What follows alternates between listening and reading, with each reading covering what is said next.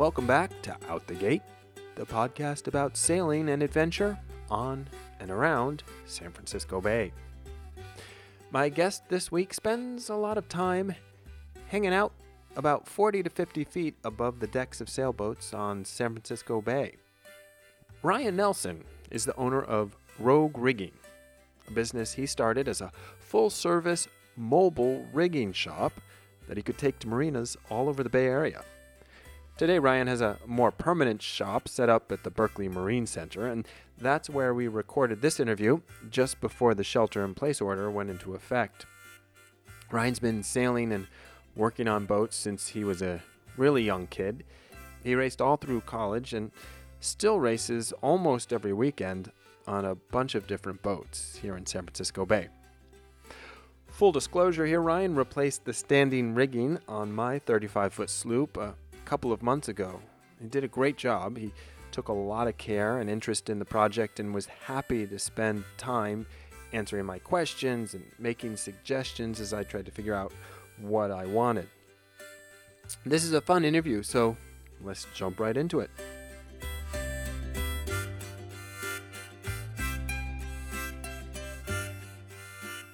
All right, I'm uh, Ryan Nelson. I'm a rigger, and uh, we're in my rig shop, which is in the back corner of the Berkeley Marine Center. So it's hard to find me, but uh, I'm there, and it's my little empire back here in the corner.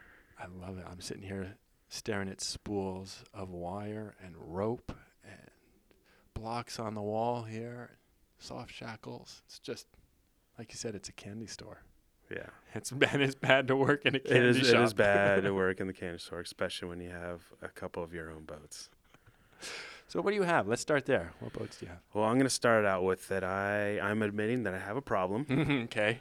Okay, and my, my wife is well aware of it and, and is supportive of it. But uh, I have four boats. She's an enabler. No, she's not. but she knew she knew what she was getting into when All she married me. All right. So I've I've had Four.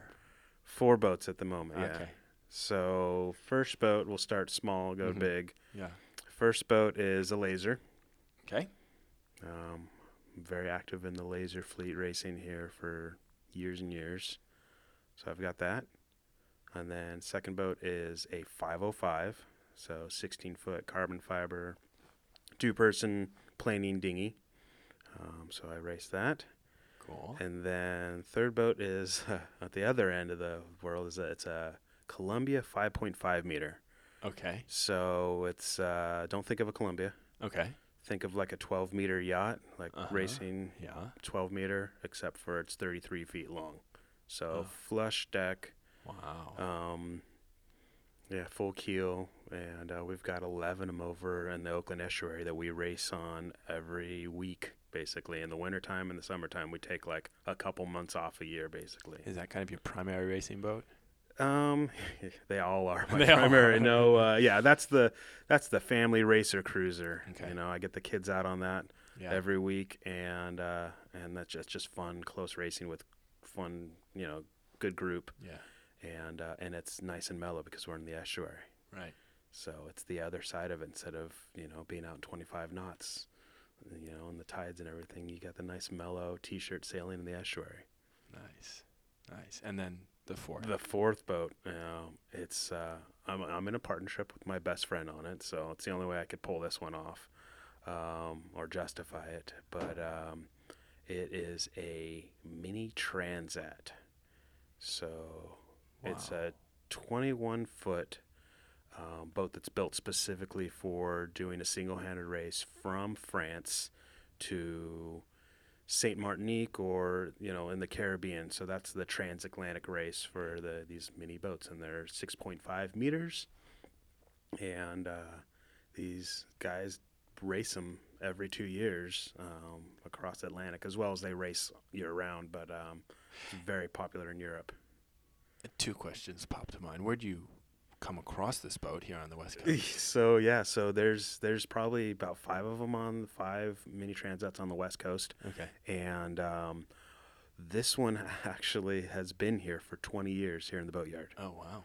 So I first saw it um, just over 20 years ago at my very first college regatta, which was literally like a hundred yards to my right, which is kind of weird, full circle that I'm back here. But my first college regatta was right here, and in between races, I wandered the boatyard because I'm addicted to walking through boatyards, and uh, and I was like, what is that thing? This spaceship-looking boat.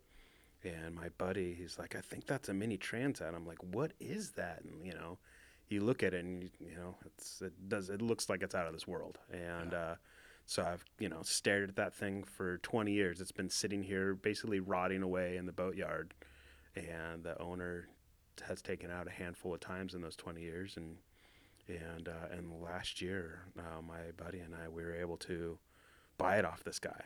Wow. So, and now we're this week, hopefully, it'll be launched for the first time. We're just finishing a full restoration. We've done everything keel off, every nut and bolt's been off the boat. We flipped the boat over.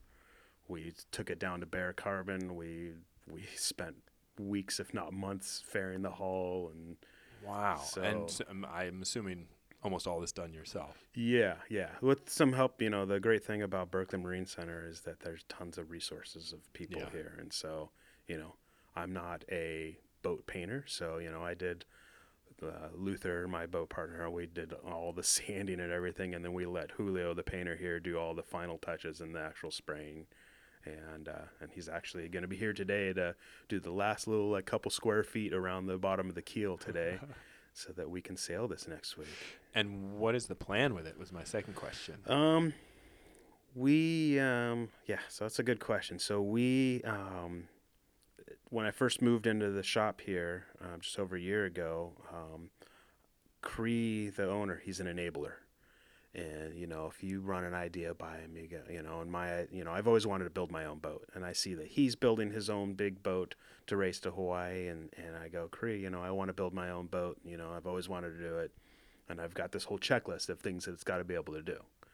And, uh, and he's like, yeah, put it together. We'll talk to Jim Antrim and, and we'll make it happen, you know. And so I, you know, we go down that path and I'm talking to all my sailing, all my racing buddies. I'm like, all right, it's got to be able to handle San Francisco Bay. It's got to be able to handle the steep chop, 25, 30 knots on the city front. Yeah. And we got to have smiles on our face. I'm, I'm sick of going slow and being covered, in, you know, in salt spray and not going fast. Yeah. And, uh, and so, you know, we're trying to, you know, oh, it's got to, I I love that spec.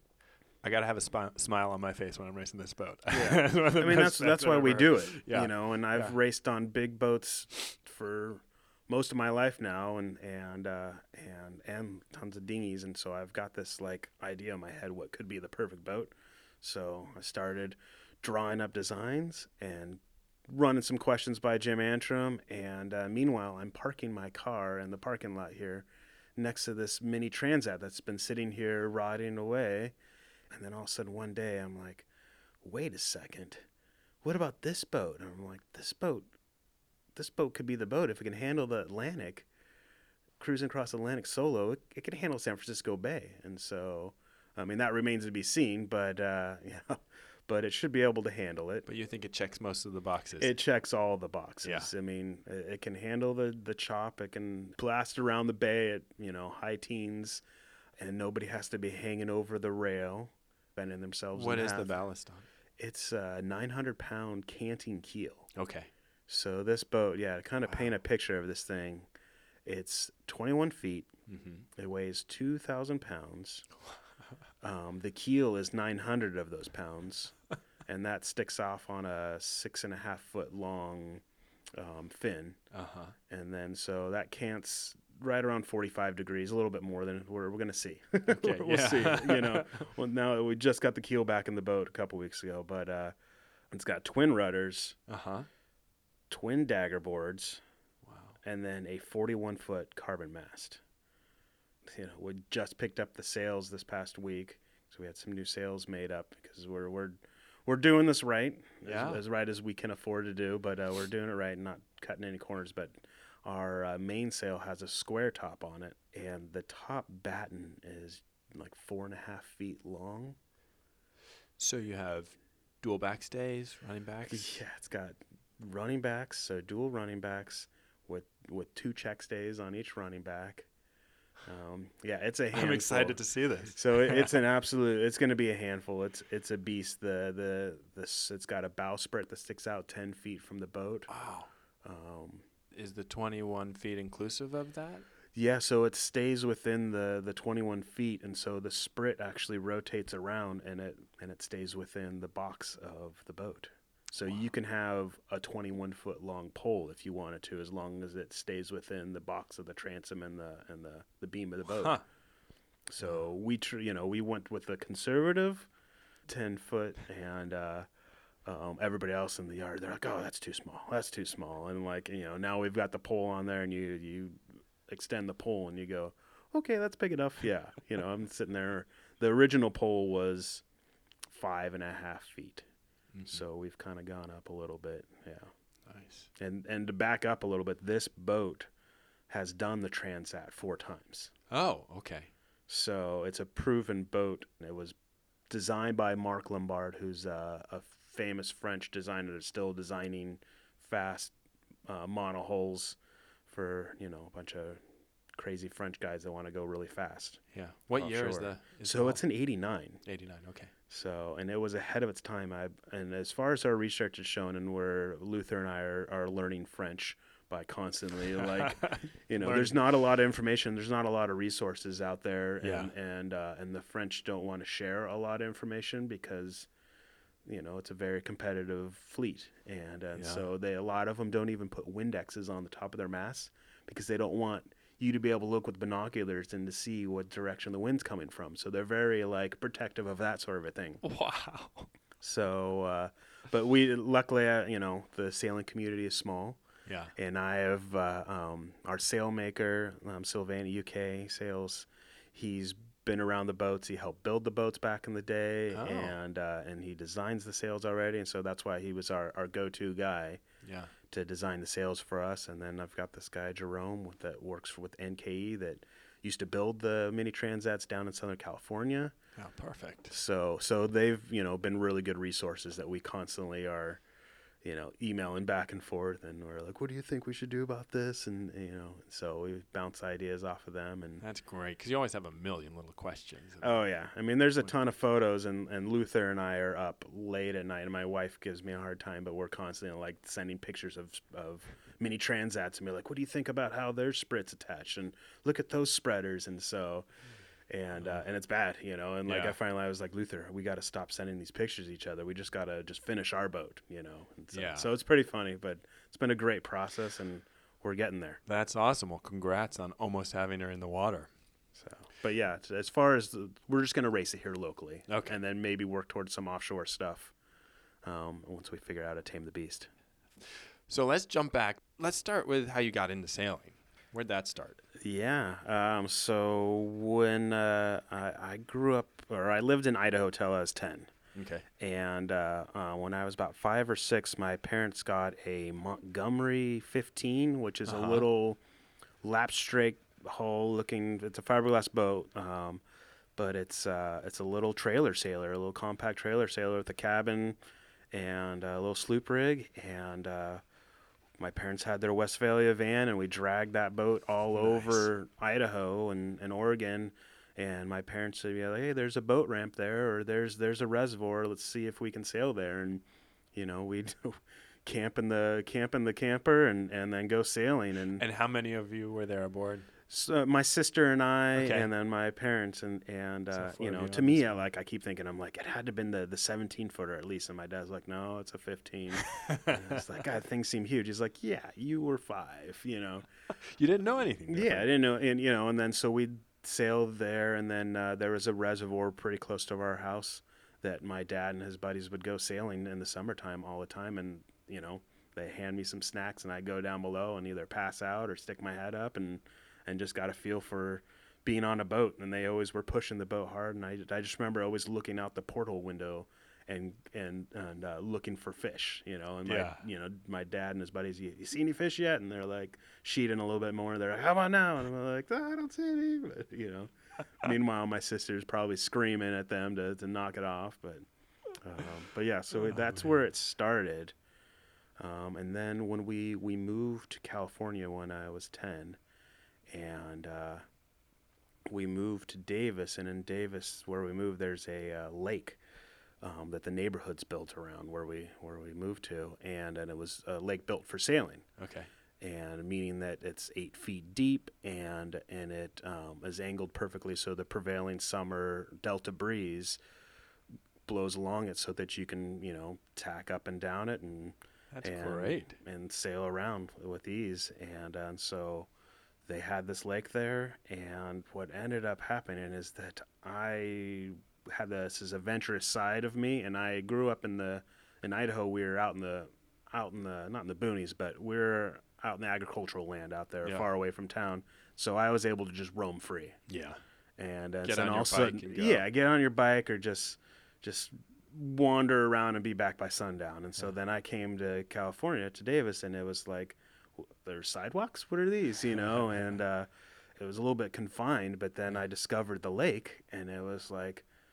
Be back by sundown, and so you know we go and explore and try and make rafts and stuff, and uh, and I I was determined to sail. That's what I really found interesting. what I found, and, and my parents, um, they wanted me to learn, and uh, I was desperate for a boat, a sailboat, and somehow I came up with this crazy idea. As I took three logs, like you would throw in your fireplace, like whatever, 12 inch in diameter by, you know, like 18 inches, and I made an A-frame out of two by fours and and bolted these logs to this to this like A-frame structure Uh huh. and made a mast out of uh, um, the tree, you know, those tree poles, those that you, the tree stakes that you, Yeah, like an eight yeah, foot yeah. tree stake, Mm-hmm. and uh, tied that, tie, you know, made rigging because I was in the Boy Scouts and I knew how to tie knots, and so I did some taut line hitches and secured the mast. And then my mom taught me how to sew on a sewing machine, and I made a square rig sail for the thing That's awesome. and uh, and then I convinced one of my friends to help me uh, get it on top of my radio flyer, you know, your little red wagon, and I dragged it through the neighborhood with the mast and the sail up. How old were you at this age? I at was this time? 11, I think. yeah, I was 11, like 11, and uh, and I drag it down to this lake, and they had this boat ramp, but no boats. Boat ramp, and and uh, it's a private lake um, for the the neighborhood, and you know I launched this thing, and everybody's going like things not going to float and things not going to sail, and I was like, no, this thing's going to work. And uh, sure enough, I figured out. I taught myself, uh, you know, kind of how to sail out there, and I just Downwind, at least I would imagine. yeah, well, I figured out how to go upwind with Really? it. You know, you know, it was a slow process, Yeah. especially with three logs dragging in the water. You know, I wasn't breaking any speed records, but but I was able to uh, to sail up and down the lake. That's and then- fantastic. yeah, and then my, you know, I think you know my parents probably felt bad for me, and they're like, all right. Yeah, like this kid really wants to sail, and so you know they found a, a boat in the newspaper for you know uh, pretty cheap. It's a little 13 foot ghost, a little kind of like an FJ, but not. Um, a little 13 foot sailboat sloop, and uh, then my dad taught me how to sail. Like you know, here's the tiller, you know, and here's how we go. And so, and that's when I really was like, all right, this is how you sail. And uh, and then from there, it was just like you couldn't keep me away from the lake. That's Yeah. incredible. And you just kept doing it. You did it. I just kept doing it. Oh yeah, I just I kept going, and um, so we had that boat for a couple years, and then I really wanted. Uh, uh, this started more of my addiction, what I call like uh, um, the way how I've acquired all the boats that I have. Um, I could not afford that. Yeah. um, I did it by basically trading up. Yeah. So um, I had that ghost for a long time, but the, I started my little side gig of I found a, an El Toro in my neighbor's um, side yard, and I think I bought it for fifty dollars or something. You know, saved up some money, bought it for fifty dollars, and as a wood. Um, it's like an El Toro, but uh, you know it's a Sabot, and this was a, a U.S. Sabot. Okay. So it's got the dagger board, not the Lee boards Got it. brought this thing back and and I learned how to my dad taught me how to refinish the wood and then learned how to fiberglass because the fiberglass was splitting so I learned how to do that learned how to paint the boat so I painted this boat and I sailed it a little bit and then uh, somebody was like hey you, is that thing for sale it looks great and I was like yeah so I think I sold it for 200 400 dollars something like that Make a nice profit. and then yeah, you know, so I made some profit off of that, and then I put it towards either putting a spinnaker on my on my uh, 13 foot Ghost because I was obsessed with going faster, Uh-huh. and I got a laser I found uh, there was a laser that was abandoned at the club. Is that the same laser you still have? No, no, but I did sail that boat for ten years. That that laser. Yeah. So I had that laser, and then in college, um, I was at Cal Poly on the sailing team there. At some point in time during one of our sailing team practices, a woman came up to us after practice. She said, "Any of you want to buy a boat?" And you know, I'm going, I could use a boat. You know, I'm in college. You know, sailing FJs all day is you know is not enough. And so uh, this woman, she's like, "Yeah, come meet me at the dry storage." And uh, and there's this little Cal 21. It's a little trailer sailor, swing keel. It's not like a Cal 20 like that we see here, like the flat Right. toppers. This is uh, it's a good looking little sloop boat. I checked it out. The sails are there, everything's there. And I was like, well, how much do you want for this thing? She's like, that was a hundred dollars sound? And I was like, what? With the trailer, the sails, everything, everything's all there. And I'm like, she's like, yeah, it's just that we've been paying rent on this thing for the past 15 years. And it needs to go. And I was like, uh, do you take a check? You know, I was, you know, and uh, I was like, can I get a ride to a phone? Or, you know, can I, um, is there a phone around here so I could call up my buddy, who, my only friend who had a truck in college and that could handle towing this thing? And, and so uh, he shows up and I was like, check it out. I got us a boat, you know? And so then it turned into this, we were going to race this thing. And, Nice. uh, and that's where my wife, she put up with a lot of punishment of racing with me. And, uh, and on this boat, What did you guys meet in college? or- we did meet in college. Okay. Yeah, we met in college, and she knew from the get go. You know, like the first week that we were together, I was like, "Hey, I gotta go. I got a college regatta in Long Beach, or you know, or the, I've got a 505 regatta up in San Francisco. I gotta go run to." And so she'd come along, and she discovered that if she wanted, if she was gonna hang out with me on the weekends, she had to go sailing. yeah. Uh, bless her heart, she gets uh, seasick Uh, and I used to drag her out on big boats racing out of Morro Bay. sounds Um, like she was a trooper. she was a trooper, and then uh, and then I got this little 21 foot sailboat, and I was convinced we could race this thing offshore. You know, I was in college, you know, we were gung ho, and you know, my buddies were like, Ryan knows what he's doing. Yeah, let's let's race with Ryan on this boat. And so it was my wife and two other of my buddies, and we go race this 21 footer offshore in Morro Bay. Looking back at it, it was probably some of the craziest sailing that I've done because you know most people that travel up and down the coast know that Morro Bay is not something to take lightly. You know, we'd see the small craft warning flags go up, and we'd be like, "We gotta like go." go flag for you. Yeah, it's the go flag, and the and the Coast Guard station was right there. It's right there at the spit, and they would. Um, they knew they knew us, Yeah. and they were like, "Oh, it's those guys. We'll keep an eye on them, but they're more than capable." And we go out there and blast through the big waves that are breaking into the you know into the breakwater, and then we turn around and surf the waves. You know, go screaming by the coasties in their big cutter that can be turned over and everything, and we give them the thumbs up, turn around, and go back out, and you know they get a kick out of it. Did you have any close calls out there? We never had any close calls Oh, you knew what you were doing. we knew what we were doing, but yeah, we I mean we were doing the offshore racing with this little 21 footer, and Yeah. we'd borrow a VHF radio and we borrowed an outboard from the junior program, and so that we'd be race legal, we'd hear over the radio and be like, "Anybody seen Sea Monkey?" And because the swells are so big, and we disappear because our mast was I don't know 30 feet tall, and Yeah. like we disappear in the swells.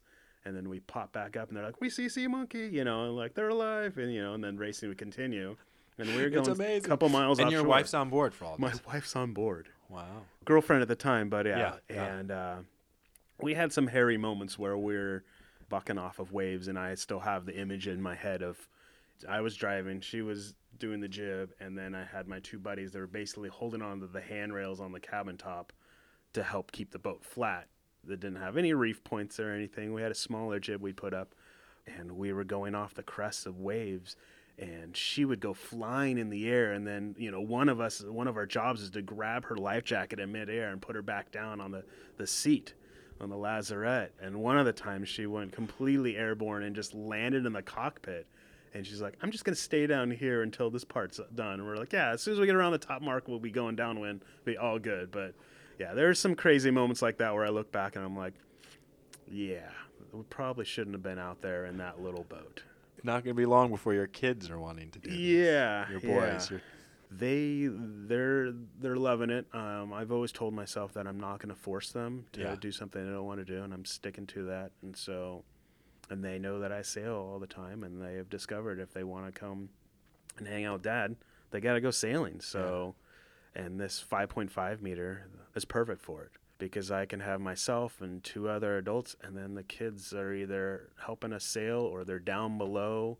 And there's not really a down below. There's the bow on that boat, and they that's kind of like their cave, and they hang out and read and bring Legos or whatever. They're up Yeah. there, and they they always sing, they stick their heads up at the most inopportune times. Though it's usually at the the Spinnaker Douse, and there's you know three or four boats wide, and they're like, "Hey, what's what's going on up here?" And we're like, "Ah, you know, like one minute, guys, let's get the Spinnaker down. What's the Spinnaker? Like the thing that's coming at you right now, you know." So they're learning and they're loving it. Learning through osmosis. Yeah. and yeah, That's so they great. get out there. I mean, uh, on in the wintertime we race How old are they right now? so five and eight. Okay. Five and eight. Yeah, so the eight year old's about time for junior program. Mm-hmm. Uh, the, we're at uh, members of Encinal Yacht Club. okay. That's where we keep the boat, and uh, um, if he wants to do it, we'll let them do it. But I don't want to force Yeah. that upon them, and and and I also don't want somebody else to ruin sailing for them. Right. If somebody's going to ruin sailing for them, it's going to be me. you know, um, that's my worry. That's, yeah. No, that's. I think that's a, a valid worry. They'll have their own passions, and maybe sailing may not. Yeah, yeah. And well, and, and they right now they they seem to they seem to love it. You know, the five year old just loves dragging his hand in the water. Yeah. Um, you know, which is pretty typical. But he'll grab the tiller and we'll we'll let him drive the boat to the race course. And Yeah. the older one, he uh, Thomas, he he's anxious to get in there. And so we've the two of us have sailed, uh, Thomas and I, and we've we've won a couple uh, days of racing the two of us. And uh, and he loves it when it's just the two of us out there I bet. and you know he knows how to tack he knows he knows that stuff and so i'm just we're trying to work on the bow stuff so that he can he can get up on the bow and be doing the spinnaker pull so When did the idea of, oh well, I love sailing. I want to be around boats. Maybe I can make a go at have my own business in this world.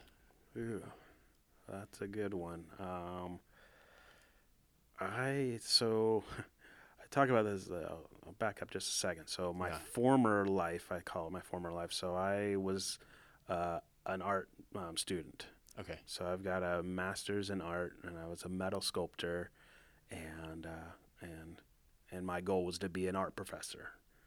When I was in grad school, I obviously still had my boat addiction, and uh, and my wife kept saying, you know, you spend so much time at going into to West Marine to get stuff, you know, you should just get a job there, you know, Yeah. part time job, and, and and I thank her for that because that's what sparked it. Is that I, you know, I'd work a couple days a week there at the West Marine, and this was up in Sacramento, and there's Okay. not a lot of people that are knowledgeable about sailboats up there, and all of a sudden, you know, people found out that I knew what I was talking about with sailboats and how to fix them, and and so you know, I had customers that would come and bring their boats to the parking lot, and then I would sell them all this stuff, and then after hours I'd go out there and help them put it all on their their boat. And the store manager at the West Marine was like, "Hey, you know, we've got a rig shop down in Alameda, and that you could work there. You know, you're pretty good at this stuff."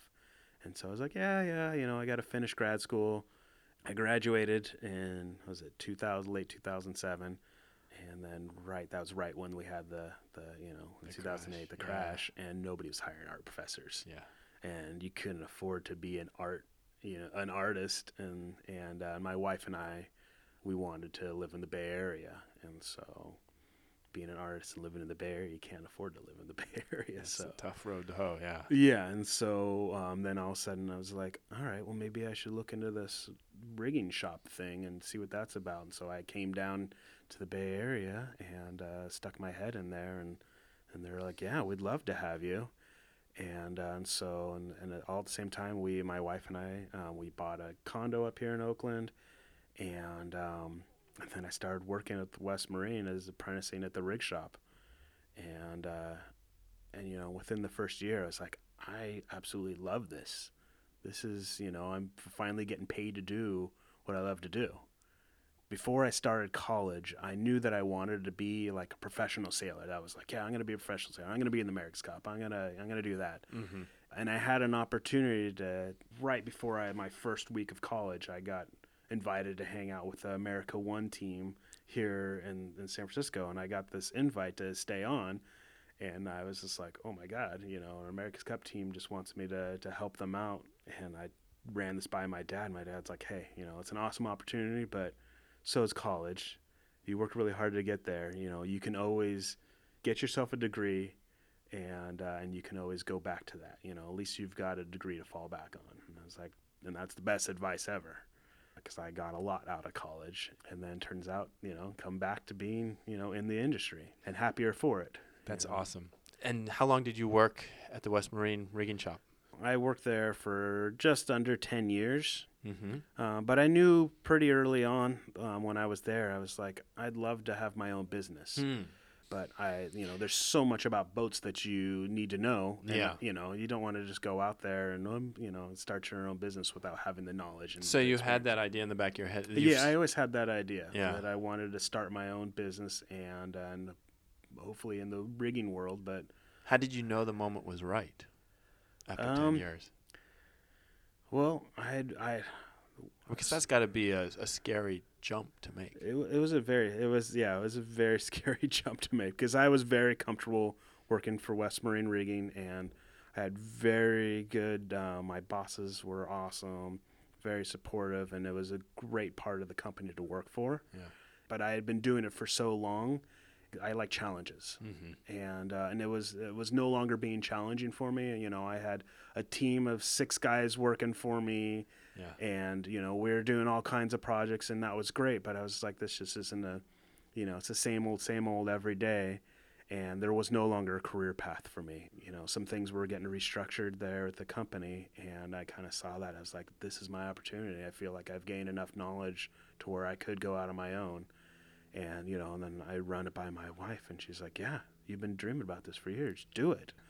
You know and we just had our second just had our second kid. Yeah. and so it's kind of like all right so i'm going to leave my job and start my own business with a you know a newborn and uh was he four or five year old and uh and it was or three year old and uh, it's like this is a lot. And uh, but it was a challenge and i was very up for it. And i um Talk about about the, a little bit about the stress of getting this off the ground. I mean that. I mean you got a lot on your shoulders there.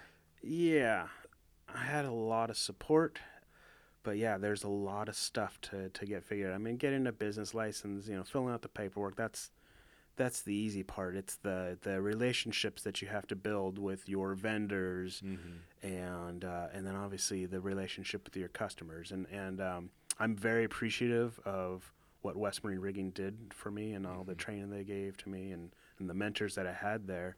And so I didn't want to burn any bridges. So I I made sure that I didn't be like I didn't take my role at Exa customers with me. Mm-hmm. You know. Yeah. Um, if they found me, if they found my business, then that's then, then that's on them, you know. Um, but uh, um, you know, the sailing community is really small, and I didn't want to burn any bridges with anybody.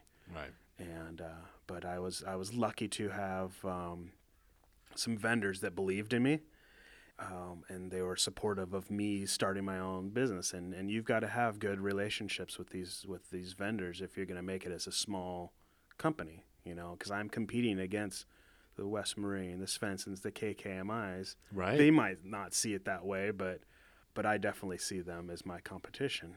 Um, so luckily, I had some good support from rope vendors and wire vendors and hardware vendors that I was like, all right, well, I've got this relationship. I can make this happen. And then it was just a matter of just planning and just making sure that that I covered all my bases. And, and then there was also like, okay, well, we live in a little two bedroom condo in the Oakland Hills. How can I run a rig shop out of that? Mm. The logistics of it. Yeah. Yeah. How did you? Well, so uh, there's a two part thing to this. There's uh, another part of my life is that my parents and I had a power boat. Okay. So it's a 36 Another foot. boat. Yeah, another boat. Yeah. so long story short, but uh, my dad and I restored our 1961 Trojan um, all wood powerboat. So it's like Wow. a Chris Craft, um, but um, That's a little bit of work. yeah. So we kind of you know we bought this thing to do some salmon fishing in the Delta and just kind of have a little vacation place in the in the Delta. And uh, and then you know one day while we're fishing, my dad started picking away at the paint, and we're going like, oh my god, there's beautiful varnished mahogany under here. And then That's better. I thought you were going to say, "Oh my God, there's rot under here." no, no, we were very fortunate there, Yeah. but it turned into, well, we're gonna restore this thing, and it turned into like a you know almost a two-year project of restoring this thing, and uh, and so we restored this, and unfortunately, it was before I worked for West Marine, before I got the Before sweet, got the discounts. before I got the discounts. I started working there like right at the end, when, you know, and I was buying the you know the cans of varnish and like for you know almost 50% off at that time we had a really good discount and my dad was like you should have worked here two years ago you know and like uh, but uh, yeah so we restored this thing had this beautiful boat and then uh, we had kids and we weren't spending time on the boat and so we finally decided to sell the family boat and so part of the profits from selling the boat or profits if you call it profits but my parents gave me a chunk of the change to put towards my business and Nice. so and I took that money and I built a rig shop in a six foot by twelve foot constructed like contractor's trailer. And so and I, and you could pull this thing around. yeah, I could pull this thing around with my truck. I with West Marine Rigging, they sent me around the country a lot to help them set up other rig shops. They have nine rig shops across the country. Wow, that's great experience. So yeah, so they your s- own rig they they send me a, around, and you know, and I at least get a tour of the other rig shops and stuff, and so and and, and I love sticking my head in other people's rig shops, and and and so I've had this idea, this dream of like, all right, this is what you need to have, this is how to make the most efficient as possible. And so I went from working in West Marine rigging where we had two 60 foot workbenches and 300 and something spools of rope, you know, to this little six foot by 12 foot shop. But, uh, you know, I made it as efficient as possible. And it was just like um, kitting out a, a small boat. I mean, I put in a bank of batteries, solar panels, welded up my own roof rack with the solar panels, and so that I could put masts and a laser on the roof. I mean, it was kind of like what you see in here, but it Right. was compact. I mean, Much you know, smaller. I had 10 or 12 spools of rope. Mhm. I didn't have the swaging equipment at the time, but Mhm. uh, I had, you know, the drill press. I had, you know, sanders. I had, I could run everything off the inverter and I could pull into the marinas and it was very efficient and that, you know, I could go right to the boat and How far afield would you go? Was it Bay Area? so yeah, it- so I stick to the Bay Area. Yeah. So so I service the peninsula, Sausalito, and then all of the East Bay. How much traveling work do you do nowadays? Now that you have the permanent trailer here. So yeah, so now that I'm here, I I'm out about two days a week, and then the rest I'm here in the shop, um, because you know I want to take care of my my mobile rigging clients, because that's a, a niche out there that you know it works really well in this in, in our world here in the Bay Area, and that's how I was able to justify my starting the company, because you know a lot of people these days in the Bay Area is that we're so focused on working. You're working hard all week and then you don't want to go and work on your boat on the weekend. You want to go sailing. You know so now customer emails me calls me and i make it happen so they can go sailing that weekend. That's what's worked. But i'm a one-man band. Yeah. For the most part um, except now that uh, recently um, my most recent employee is actually uh, mitch andrus from uh, Oh, great. yeah From QM Travels. yeah from qm travels yeah Who's been on the show? Yeah. yeah, and uh, um, so so yeah, so you know, Mitch asked me for uh, you know a job, an apprenticeship, and so he's been working for me for a couple months and a couple days a week, and and uh, so it's great because he knows what he's he's doing from taking care of the OCSC Fleet, and then obviously his boating experience, and uh, and so it was like it was a no brainer. It's like the two of us, and when he's here, we are. I'm super efficient by myself, but when Mitch is here, it's it's it's two of us running around and like let's pull that mast, let's build that, let's do that, and so it's it's great having him. Yeah. But otherwise, I'm a one man band when Mitch isn't here, and so Are you hauling yourself up masts? Then? yeah, I, I haul myself How, up. what nice. Are the logistics, the physics of that? How do you go? yeah, about so uh, um, I get asked this a lot because there's a lot of you know for the cruising world, like customers are like, oh, I want to be able to climb my mast. yeah. and uh, on my own. And so what I use is a it's a four to one block and tackle. Okay. I've got a double ratchets at the bottom. You know, you can pull pull yourself up, and uh, and the ratchet, if you let go of the line, Mhm. you'll come to a slow stop. Okay. And so, and I pull that block and tackle up with uh, the customer's existing halyard, as long as I deem that that halyard is safe. You Uh, pull the block and tackle up to the top of the mast, extending the bottom, like keeping the block down Yeah, at the deck, and then you j- winch yourself up. and then you it. pull yourself up. Yeah. yeah. And then it's, so it's super simple. That's what all the professional riggers around here. That's what we all do. yeah. and it just it's super super efficient and uh, to you know it's a it's not a crazy workout but i can Yeah. definitely notice if i had like that two pound burrito at lunch that was maybe a bad idea so i you know it keeps me in shape and i you know i've i climb a lot of mass all year long i mean Yeah. if i'm not here in the shop i'm usually up in the air so You, we were talking before we started the interview. You said people come looking for you, and yeah we they- haven't seen you. yeah and i tell them i'm like i you know i've been up five or you know four or five mass already today and they're like oh yeah whatever i'm like no really you know so i climb a lot of mass and i get to see a lot of tops of mass How much of your rigging work is um, mast still up versus mast? Uh, it's about 50 50 Yeah. Okay. you know i've gotten a little bit older and you know owning your own company you got to be even more uh, not safe you know i'm obviously very safe but you know you got to start thinking about like maybe we're not going to s- swap out that shroud um, at the dock we should pull the mast whereas Yeah. in the past i'd be like all right i can do five or six trips up the mast to replace one shroud you know but now i'm like god that's going to you know that's a lot of energy spent doing that where i'd rather Yeah.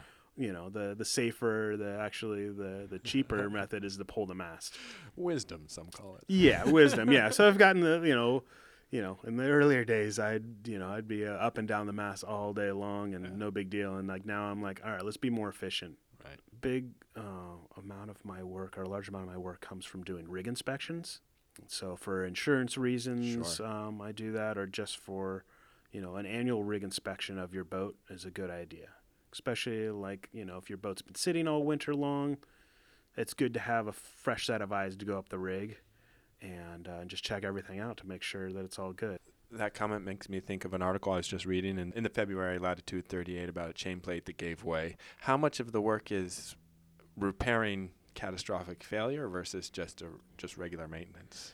So when I do these rig inspections, I'm doing uh, like a visual inspection.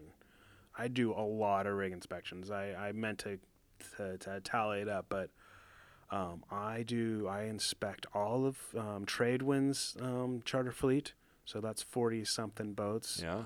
Um, I do all of Club Nautique's rig inspections, and now I'm doing OCSC's, and then I also do SailTime's fleet.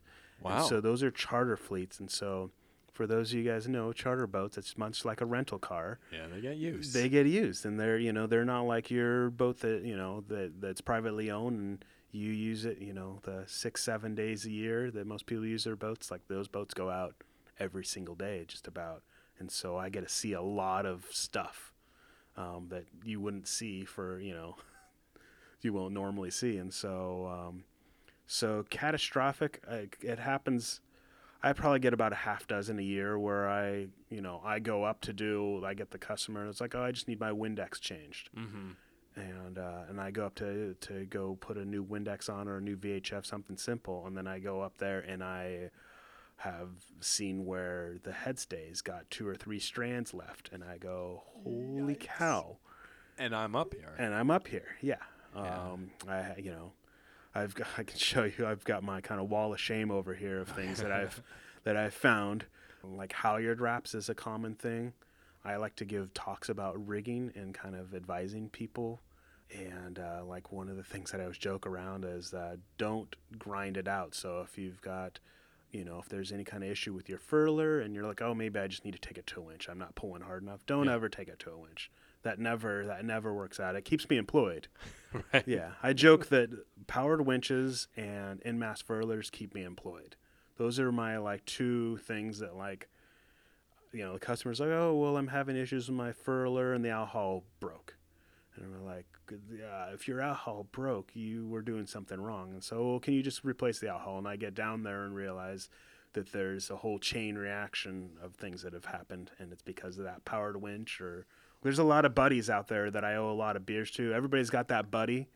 You know, I get the oh my buddy. You know, I told him to, to furl the jib in, and and, and I didn't tell him to stop, and I, t- I forgot to tell my buddy to stop, and Yeah. and the you know and the headstay broke, you know, or I, I it's like a weekly call. It's like oh my buddy said something fell from the top of the master Yeah. or uh, my buddy heard a noise, and and you know, so I, I get a lot of those those calls, and I have to uh, sheepishly admit that I've been one of those buddies who's cranked on a winch and then said, "Oh shit." yeah, yeah, no, it's yeah, winches are yeah. I mean, there's a reason why they're on boats. It's a great Yeah. invention, but Yeah. gosh, I say when in doubt, grind it out. You don't ever do that. Yeah. You just always you got to just stop and just kind of look at what everything's attached to, and just kind of you know you got to take the look up and go, okay, maybe that's what it could be. So I see between all those boats that I, I inspect, and then I also do a lot of private inspections. I get to see a lot of, I don't say cool stuff, but I kind of geek out on it, and I go, oh man, look at that. Yeah. You know, I'm always, uh, you know, throughout the year on my Facebook page, I like to post, do posts of the, you know, this month's carnage that I that I've seen. You know, so whether great. it's a, a cracked turnbuckle or or you know, I climbed to the top of a mast and there's a clevis pin just hanging by a thread. And I, you know, it goes from like, well, I've got to hold this clevis pin in by hand, and with the other hand, use my cell phone to call somebody to pull a halyard forward so that I can safely get back down and keep the mast up. You know, so Wow. it's a weekly thing, and I and I and I still am. You know, it's the great thing about this job, is it's something different every day. Yeah. You know, it's not like you know a customer goes, oh well, I'm just bringing my Catalina 30, and and it's a Catalina 30 just like any other Catalina 30s, and I you know, thing shows up, and I'm like. Whoa! How did you do that? Like that's that shouldn't be possible. Like I just was grinding on the winch and it happened. You know, it's like, oh my god. Well, that's a good segue. You mentioned your Facebook page where you post pictures. How do people find you on Facebook and how do people find you online in general? So yeah, so my website is roguerigging.com. So it's Okay. R O sorry, yeah. Yeah. R O G U E. I'm looking at your hat. Yeah, so okay. make sure you R O G U E rigging. So R I G G I N G. Okay. Roguerigging.com. Um, or at Facebook, you can do the Facebook. Um, dot com backslash rogue rigging. Cool. Uh, but on my website, on the front page, is my Facebook and Instagram feed. So and I, I, I I'm addicted to posting pictures of boats on uh, my projects or my orange boat, as I call it. But uh, um, so there's always stuff that are popping up or videos of me swaging or splicing or something. So I'm always updating and, and doing stuff with that. Nice. Well, thank you so much. This has been awesome to talk to you about your work, about your background, and uh, get to know you a little bit. Yeah, thank you. It's been great. That wraps up this week's show. Thanks again for listening. Do send me a message and say hi at outthegatesailing at gmail.com. I'm Ben Shaw, host and producer of the show. Until next week, smooth sailing.